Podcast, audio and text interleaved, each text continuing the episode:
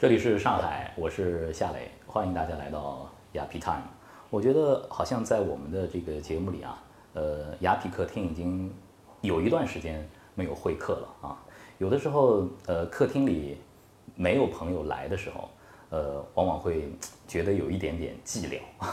但是呢，呃，宁缺毋滥。雅痞的客厅，我希望来到这里的所有的朋友，都是。往来无白丁，谈笑有鸿儒的。今天呢，我请到了一位老朋友。其实，在我的心里，他是一位我一直非常非常尊敬的师长，曹磊老师。欢迎您，欢迎曹磊老师来到我们的客厅啊。呃，熟悉曹磊老师的您的观众、您的听众，更多的是和您的声音和表演。结缘的。抱歉，米兰达，我对你无能的细节问题一点儿不感兴趣。告诉 Simon，我不同意他为巴西版选的那个女模特。我要干净、有活力、会微笑的那女孩，又脏又累，还有肚子。正配丸药，叫他们多配一辆就是了。你就会发现自己到了台阶下面。呃，您是一位语言艺术家，呃。这次之所以请您来，是因为马上在上海八月份，您将会有一场一夜肖邦的音乐会，和呃自己的听众和观众见面。为什么这一次会选择了肖邦？哎呀，这次也是挺好玩的。那个，因为最早呢，是我们在录柴可夫斯基的时候呢，那个谁，道林老师说过，我们下次我们下次可以做肖派，肖派。我说小派什么？我不懂。那时候你想，刚刚离开文化大革命，那个八十年代初，我根本没有没有接触过这些。小派小派，他们说就是肖邦。哦，我说就是肖邦。这个他特别想想想做那个肖邦，但是后来没有机会做了。嗯，因为我我们做完这几个以后，我正式调入了一支厂。到了译制厂以后，完就没完没了的白天黑夜的就开始在棚里边译制工作非常的啊，我我就是记得那个约翰施特劳斯，还是我调到了厂里以后，完了做的那一档那个音乐广播剧，还请了很多我们厂里的那个演员一块儿，而且我记得好像是在厂里的棚里录的约翰施特劳斯，但是在下面实在是没有时间了，我没有这个能力了。这肖潘就没有做成。嗯，这次等于说是这个再续前缘。对 对对，结果这次是怎么呢？结果我也是很有意思。我我病了，我那个血糖，我有我有糖尿病嘛，那个血糖突然之间掉下去了，医院里面让我住了三个星期的医医院，让我调整我的血糖，给我用药。住医院的时候总带两本书在那儿，可以消磨时间。我带了一本散文选。结果那里面有一篇叫《肖邦的故园》，完里面讲到肖邦的那个他的那个呃生前的一些故事和他的对故乡的那种感情。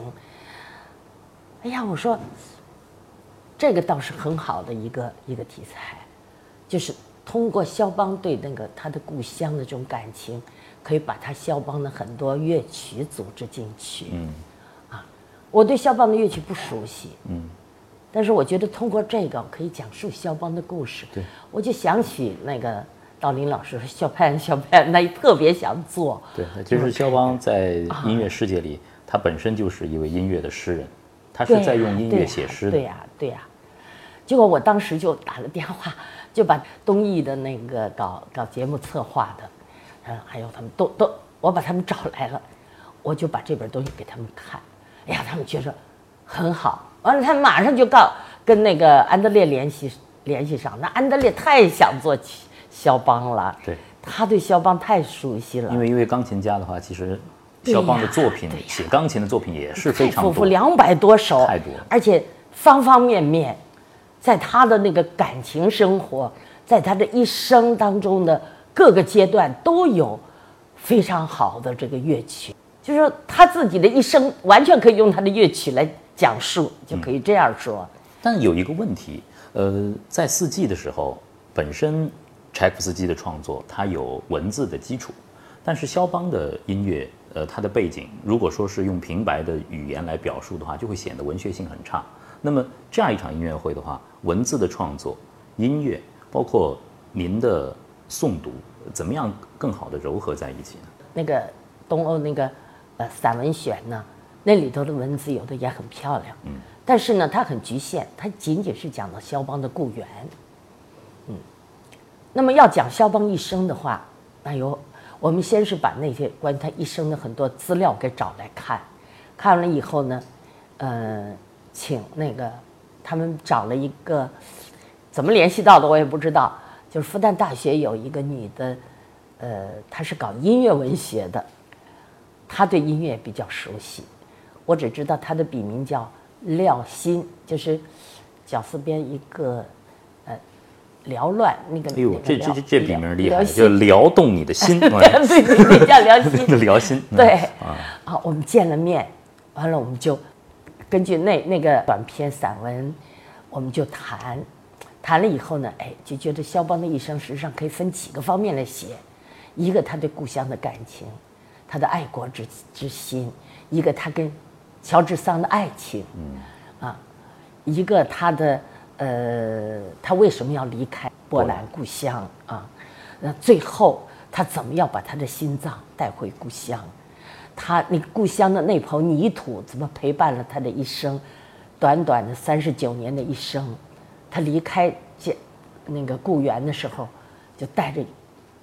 一一坨搁在一个杯子里的那个故土土泥土，他一直是带在身边的。现在这个泥土撒在他在法国的墓地上，那么这些都是非常动人的故事。对，哎，我们讲怎么分成几部分，我们把这几部分一分以后，告诉安德烈，安德烈那儿马上根据这几部分乐曲都找到了，他也熟悉，于是根据这几部分呢，就那个。廖心女士的，她就去，她就去写了文字，但是她那个文字里，有很多是，她她是搞文学的嘛，而我呢，是搞声音艺术的，我觉得怎么个能够通过语言，通过朗朗读，把观众的情绪带起来，于是我又在她那个上面又加工，就是这样，我们 从英文到俄文到中文，从美国。到上海，到这个，呃，莫斯科，就好在有微信了。现在通讯就方便多了。三 D 的工作，三 D 就不断在那儿磨合。比如你这段写了以后，观众会，我如果我说出来，会把观众呃引到另外一方面去，或者误解，细到了有些词汇的读音读出来会不会有歧义？观众会听到另外一个词去了。这些都不断的修改，就这么修改了大概有半年，完了我们形成了这样的文字，还找了很多资料，当然找了很多资料。嗯，一场音乐会其实，呃，开篇非常的重要，就是呃，曹磊老师，当您站在台上，我一直在想啊，一个人一盏灯，您站在台上的时候，您会用一段什么样的文字来开始？这场音乐会，当然了，因为我们那个柴可夫斯基那个一段虽然是四季讲十二个月，我们前面用了一段这个呃王蒙的《新版如歌》，讲怎么怎么自己对柴可夫斯基乐曲的理解和感情，我们就把那个把它节选，它当然很长，焦晃就经常朗诵那些东西啊，对对对，我们就节选了那一段作为开场。那么我们觉得。我们这个也要有一个开场，我就想起那个谁，我们有个诗人就是赵丽宏，赵丽宏跟我合作了好多年了，我就记得他是非常喜欢音乐的，他非常喜欢音乐，我还记得印象当中有他写过肖邦的文字，于是我就找到他，哎呀，他他说他写过，他在那个上面再重新整理，重新写了一篇。叫肖邦的心，就特地为我们这场音乐会写的。他那个肖邦的心真是写得好，我就把，嗯，肖邦内心的那种感情、那种情绪全带出来了。您能不能给我们念一小段？今天，呃，这今天的访谈，这个音乐会还没有开始。我想今天，呃，大家在雅痞客厅里头应该是先听为快了。那一小段能不能呃，曹磊老师给我们念一念？我带是带来了，嗯，我选一段吧，好吗？选一段，一小段。一颗沉静忧伤的心，跳动在黑白琴键上。我看见它们化成片片花瓣儿，从手指和琴弦中绽放、飘舞、飞扬，飞向亲爱的故乡，飞向辽阔的世界，飞向那些向着它开放的心灵。他的心在自由自在的飞，音乐的翅膀拍击着风和云。这是天地间最优美的心声。满天繁星为之渐落，照亮了夜色迷蒙的原野山林。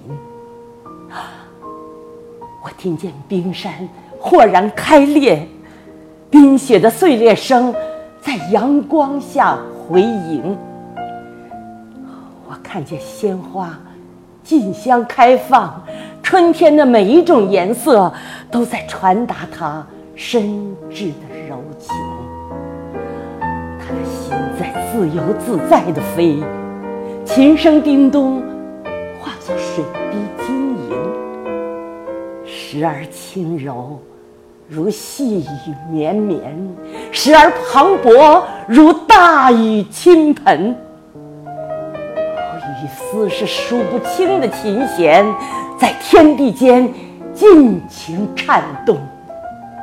琴声中，我听见万水喧哗，涓涓细流汇成江河，浩浩江河奔向大海，大海。在音乐的急流中共鸣。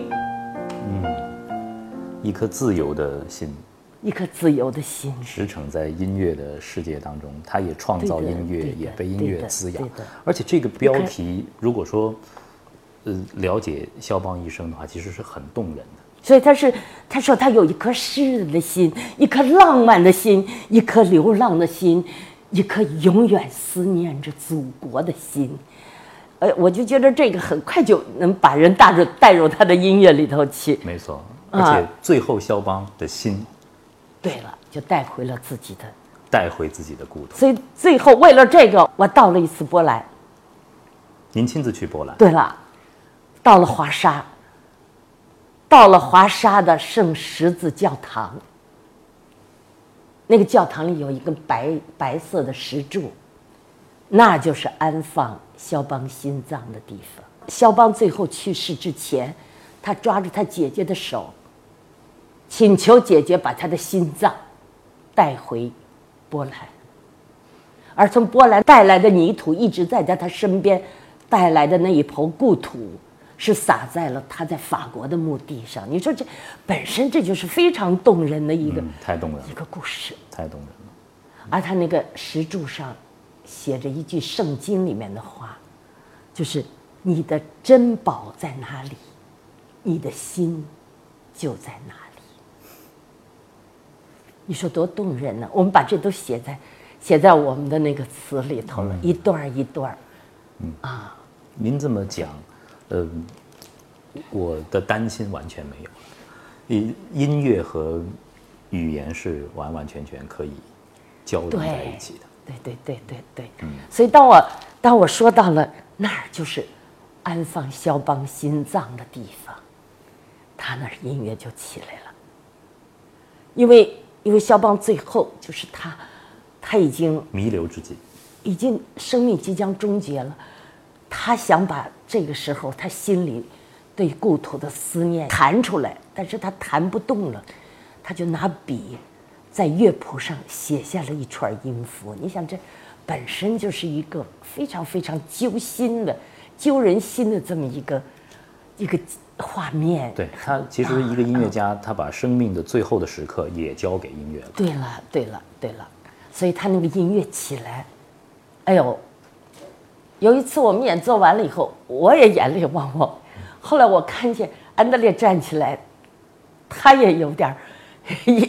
抑制不住了，所以我们俩就是整个结束结束了以后，我们有一个一个拥抱，那个拥抱确实是有一种心灵的一种撞击，有这么一种感觉，不仅仅是一个形式上的，啊，当然整个一整个音乐会的结束不会让观众这么的这个沉重，嗯，最后，嗯，uncle。观众总会总会还再要一个返场，没错。安德烈就演奏了一个肖邦的《五二子》圆舞曲，还是在愉快和爱的氛围 当中结束。但是我在想，曹磊老师，嗯，一个呃音乐家对故土的这种眷恋啊，呃，对那一段复杂的感情，一个一个失去国土的一个艺术家，他的那种痛啊。未必所有的观众都能够在第一时间能够抓住那种情感，呃，您会用语言带动中中国的观众去读懂这段情感吗？对的，就是我们这里有一段儿，嗯，就是第一段是我们讲到了那个肖邦，描绘一下肖邦用那个谁，钢琴王子李斯特的那个那个词句，他写的词句，他描绘肖邦。我们用他的那段的，来把观众面前展现一下肖邦是怎么一个人，就是，嗯，有幻想的气质，还有种锐利的智慧，像一朵牵牛花，在那个摇动着奇妙的色彩，说这样这么一个，而且觉着好像稍一碰触会破裂，他是这么来形容他，很珍贵，很脆弱。对的，但是后面一段就是讲到下面。一一部分就讲到他对祖国的思念，就是当他的那个祖国波兰被瓜分，被普鲁士、奥地利和俄国瓜分，而他那个那些爱国的朋友们举行起义又失败了，他就觉得自己的故土就好像母亲的身躯被别人所践踏，于是他他写下了很多话。他说：“他说有的时候我只能在钢琴上弹奏出我的怨恨、痛苦和绝望，所以钢琴是他表达他感情的一个一种唯一的办一种方法。”他他写他说：“父亲母亲，你们在哪里？莫非也成了尸体吗？上帝呀，你为什么不伸张正义？”他说：“我怎么才能表达我心里的伤痛？”他为什么我一个敌人都没有杀过呢？于是他的音乐当中就不但有悲愤、有激昂，还有大量的波兰旋律。我的词儿就是这样，他把故乡的旋律通过琴声带给了世界，这些旋律向世界宣告：波兰不会亡，波兰活在你们听到的音乐声中。他那梆梆，他的钢琴就上来了。哎呦，我就觉得。他那个一上来，我的心都给给给震震动，就是那那样，就是说能够把它衔接的，衔接的确实能够衔接的很好。对，一个虽然我们语言不通，但是那个感觉是相通的。就是一个敏感脆弱的艺术家，在他的内心里头，其实流淌着那种激情啊，对对对，抑制不住。对对，所以这些都在他的钢琴曲里表达出来。我觉得，所以能够。这台音乐会能够震撼人心，主要还是肖邦的琴声呀。他把他的各种感情都，都通过琴声给描绘出来。两百多首钢琴曲，是的。所以他的整个一台晚会的情感色彩是非常丰富的。还有刚才您在讲述就是肖邦对于呃失去的雇员表达自己愤怒那个内心的时候，我也在想，其实中国这片土地。又何尝不是呢？对呀，我们的这个民族又何尝不是呃，也曾经在啊这个各种敌人的铁蹄之下饱饱受蹂躏。对呀，对呀，所以我们也有风在吼，马在叫，我们也有我们的黄河大合唱，我那个也是用诗跟音乐交织起来的，对不对？嗯。那么我就想起了很多我们的诗人，在那个时候。我们的国家的土地遭受蹂躏的时候，他们写出来的诗。所以这次我我我在最后我就引用了艾青，艾青的那个写于一九三八年的那那首诗。这是艾青我爱先生的，我爱这土地，，这是名篇。那是好多年前了，我在央视我都朗我都朗诵过这首诗，我就觉得他这个感情跟肖邦的感情，我觉得是能够完全呼应起来的。他说最后，他说我是如果我是一只鸟，我也应该用嘶哑的喉咙来歌唱。当然，肖邦是用他的钢琴，钢琴乐曲来歌唱，歌唱这暴风雨击打的土地，这永远汹涌着我们悲愤的河流，这无止息的吹刮着的激怒的风。最后他说：“我死了，连羽毛也要腐烂在这土地里面。为什么我眼里常含泪水？因为我爱这土地，爱的深沉。我觉得这是跟肖邦是共相通的完全是是相相通的。相通所以我们喜，嗯，原来我们是另外一首选了一首法国的诗人的诗，但是我觉得这首更合适，所以，呃，今年八月份就是呃二十号那场演出，我们就用这首诗了。这个这个完全能够引起我们我们我国中国人的这种感情，跟它是相通的，错，嗯，是吧？特别期待，特别期待能够呃听到曹磊老师和安德烈的呃琴瑟和鸣这样的一一场音乐会。另外，呃，我还想问问呃曹磊老师，就是在这场音乐会当中啊，呃，之前我知道在浦江饭店其实是做过小范围的沙龙式的表演。呃，您觉得像这样的一种音乐会进入到这个场域里头，它是一个什么样的呃氛围？听众和艺术家是在一个什么样的气场里头进行这个表演？我们最早第一次演出是在东艺的那个三百人的音乐厅里，台上台下，我觉得整个的气场就是很融合、很融合的那个那感觉，可以说所有的观众都进入到这个氛围里头去，所以我们敢把它弄到那个沙沙龙，沙龙一百多人了，他是在浦江饭店里呃做，那么我们在重庆演出的时候呢，那个场子比较大，而且一开始因为观众不熟悉嘛，所以并没有坐满，并没有坐满，前面比较比较贵的位置位置的就呃没有坐满，但是整个气氛是非常好，就一开始以后观众就一下子进入到我们这个这个里头去了，所以那场演出，那个谁，呃，安德烈弹的也好，我也被他激动起来了。后来我们演出完了，我跟我跟他两个有个拥抱有一个拥抱的时候，我真的我眼泪都要出来了。下面很多观众是安静是安静的来，因为他有很多人都说，哎呀，很可惜，就是为什么呢？因为他们原来不了解，不了解这这这样是这样的一场，啊，而且很多观众是带着孩子来的，因为有的孩子学琴嘛，带着孩子来的。我没想到这场东西孩子都那么安静。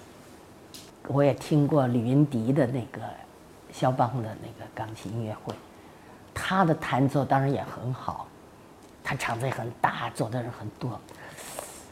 但是我觉得他的，嗯，李云迪也好，包括郎朗，我看过很多这个视频，还有一些其他的音乐家，我觉得有的音乐家的演奏呢，比较多的是炫技，就是他的技巧。而观众看的也是他的那个钢琴的技巧。为什么呢？我觉得原因就是因为，我觉得有很多观众来，他并不完全懂得这个乐曲，没错，没有人把他带进这个乐曲去。嗯，您说到这个故事的时候，我想到我自己和肖邦相遇的，和他的音乐相遇的一个时刻，到现在对我来说都是一个非常非常震撼的一个时刻。那是我有有一年到南极去旅行，啊，呃，我们的一个探险队员，他差不多有一米九零的身高，平时他是拿着枪，然后负责所有的游客的安全的。那天呃下午的时候，呃，因为床船晃得非常厉害，睡不着，我就到一个大厅里头走着走着，我就听到音乐的声音了。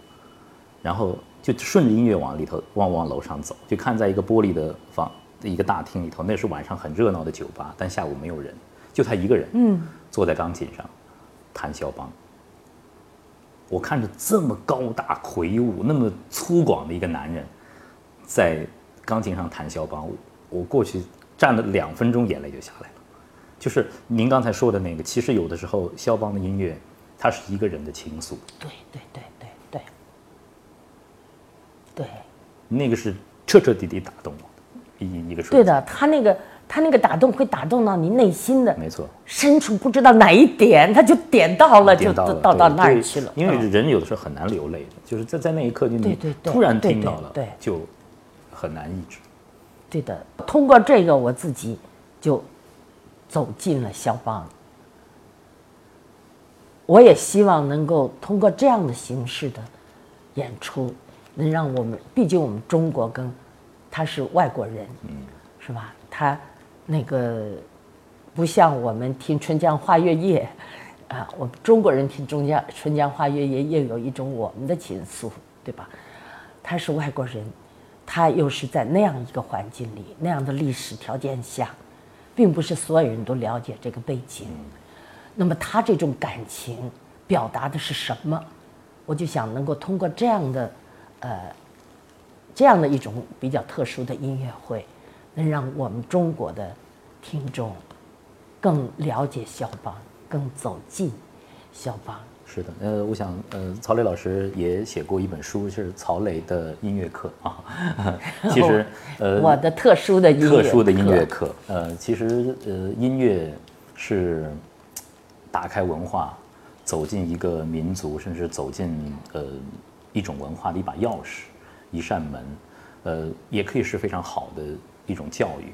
八月份这场难得的音乐会，其实如果说家长们有心，其实可以带着自己的孩子。走进音乐厅，让孩子们去走进肖邦的音乐，这是其实是打开音乐的一个非常非常重要的法门。对的，希望有很多孩子能够去，能够爱上音乐，爱上美好的音乐的世界。而且，让他们懂得，钢琴不仅仅是手指上的熟练，它是心的，心里的心声的流露。而且我们还请了。我们还请了一部分盲盲童学校的孩子哦，这个太美好了，来听，因为我觉得音乐对他们来说，这个世界更多的是声音，因为他们看不见，但是这个声音是那么的丰富。那么，我觉得对他们来说起来，这个可能是更好的一个礼物。是啊，这个是特别有爱的一个。啊，这这，我觉得这不是一般的说起来说慈善呐，或者怎么？我觉得这是，呃，我我怎么会想起来呢？就是有一次，我跟盲童学校的孩子们一起有一个像座谈会一样的，有有这么一个机会跟他们交流。我们一直场不止一个演员去，我们一开口，他马上就能说。这是谁的声音？这是哪部电影里的声音？就是他们对声音的敏感呐。嗯，哎呦，我很我很感动，超乎寻常，因为他们是认识这个世界唯一的。对呀，对呀。后来我跟他们一块儿坐出租车回回家，我带着两个孩子，他们坐在我后边，结果那个出租车司机在开着那个电台的这个音乐频道，那音乐频道放的是流行歌曲。很多歌手我都不熟悉，就谁的声音一出来，孩子马上就这是谁谁。完了，第二个出来，他马上又说这是谁谁。哎呀，我说这么这么敏感啊，所以我，所以当当时我我在做这台音乐会的时候，我就很很自然的就想到，要是他们能够来听听的话多好。我有这么个想法，所以上次就是。我有机会在那个什么那个，呃，央视的那个开门大吉那个节目里边，我参与那个节目，他们说你猜歌猜着了以后可以给你多少多少奖金，我拿到一万块奖金。他说你一万块奖金你想派什么用处？我第一个就想到我这一万块奖金能不能请他们那些盲童的孩子们能够来听我们这场音乐会，啊，这样的话，我想也许这种机会在他们说起来并不多。太棒了，这是曹 这是曹磊奶奶送给呃盲童孩子最好的音乐礼物，声音礼物。嗯，我想，对，这是他们的世界。嗯呃，八月二十号那天，有可能我我不在上海，我要带团队一起到云、云南去拍《行走的课堂》。我能不能向您呃私下提出一个请求？我能不能让我的太太带着两个女儿来听您的音乐会？啊，那当然，那当然了。真的，我我特别想让他们从小呃能够在这样的氛围里头长大。嗯、这个对他们来说是成长当中非常非常重要的礼物。人家都说，哎，你这么做一场，给你多少酬金啊什么的，酬劳啊。我就觉得做这样的节目，我不是冲着这个去的。你你要是说说算算起来，我花在这里头的那个那个精力精力呀、哎啊，我的心呐、我的心力呀、我觉得这这没法拿金钱来计算，因为他在这个现场演出，那观众又不多，你要卖票吧，你也不可能卖的天价，不像人家歌星可以卖到天价。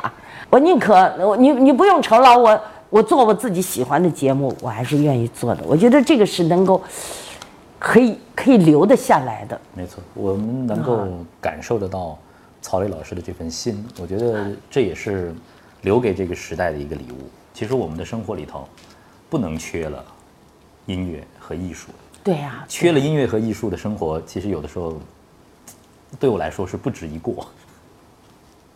对的，我说，你说我我我要天价，我拿这钱来干嘛呢？买名牌？你说我从来也不用名牌。我说我也到这个岁数了，做自己喜欢做的事情，觉得做了能够让，嗯，让其他的人从我做的事情里面有所收益，嗯，我就觉得这是最好的报酬了，已经是。呃，您说做自己喜欢做的事情，呃，每当我看到曹磊老师在台上的时候啊，我您是一种享受，其实我作为听众，何尝不是一种享受？看到曹磊老师在做自己喜欢做的事情的时候，我觉得您美极了，您美极了。哎呀，我觉得也没有多少年好做了，我得抓紧时间，呃，留下点什么。嗯谢谢，我觉得能够听到这场音乐会的听众和观众都是一种福气，都是一种福气。嗯，呃，我到九月份，我八月份演出这场，九月份我还跟安德烈的学生，是我们中国的一个学生，他毕业了，在安德烈那个学校，就是柴可夫音乐学院院钢琴系毕业了。嗯啊，他是他家乡在合肥，啊他回到合肥，我还要跟他合作一场四季。也很棒，哎，也很棒，也很棒，就是音乐可以传承的。这是安德烈说的安德烈。他说：“你愿意跟跟他跟我的学生一块儿合作？”我说：“愿意啊，愿意啊。好。呃，另外呢，我也向大家再推荐一下我们的雅皮 time 的公众号。呃，在微信当中进入到公众号，点击右上角的加号，输入雅皮 time，你会看到一个戴帽子的人，他就是我。呃，通过我们的公众号呢，您可以定期，可以说是每周都看到我们最新推送的视频和音频的节目。而喜马拉雅 FM 呢，是雅皮 time 的音频的独家发布平台。我们希望在公众号当中遇见你，和你有更美好的相遇。我们不见不散。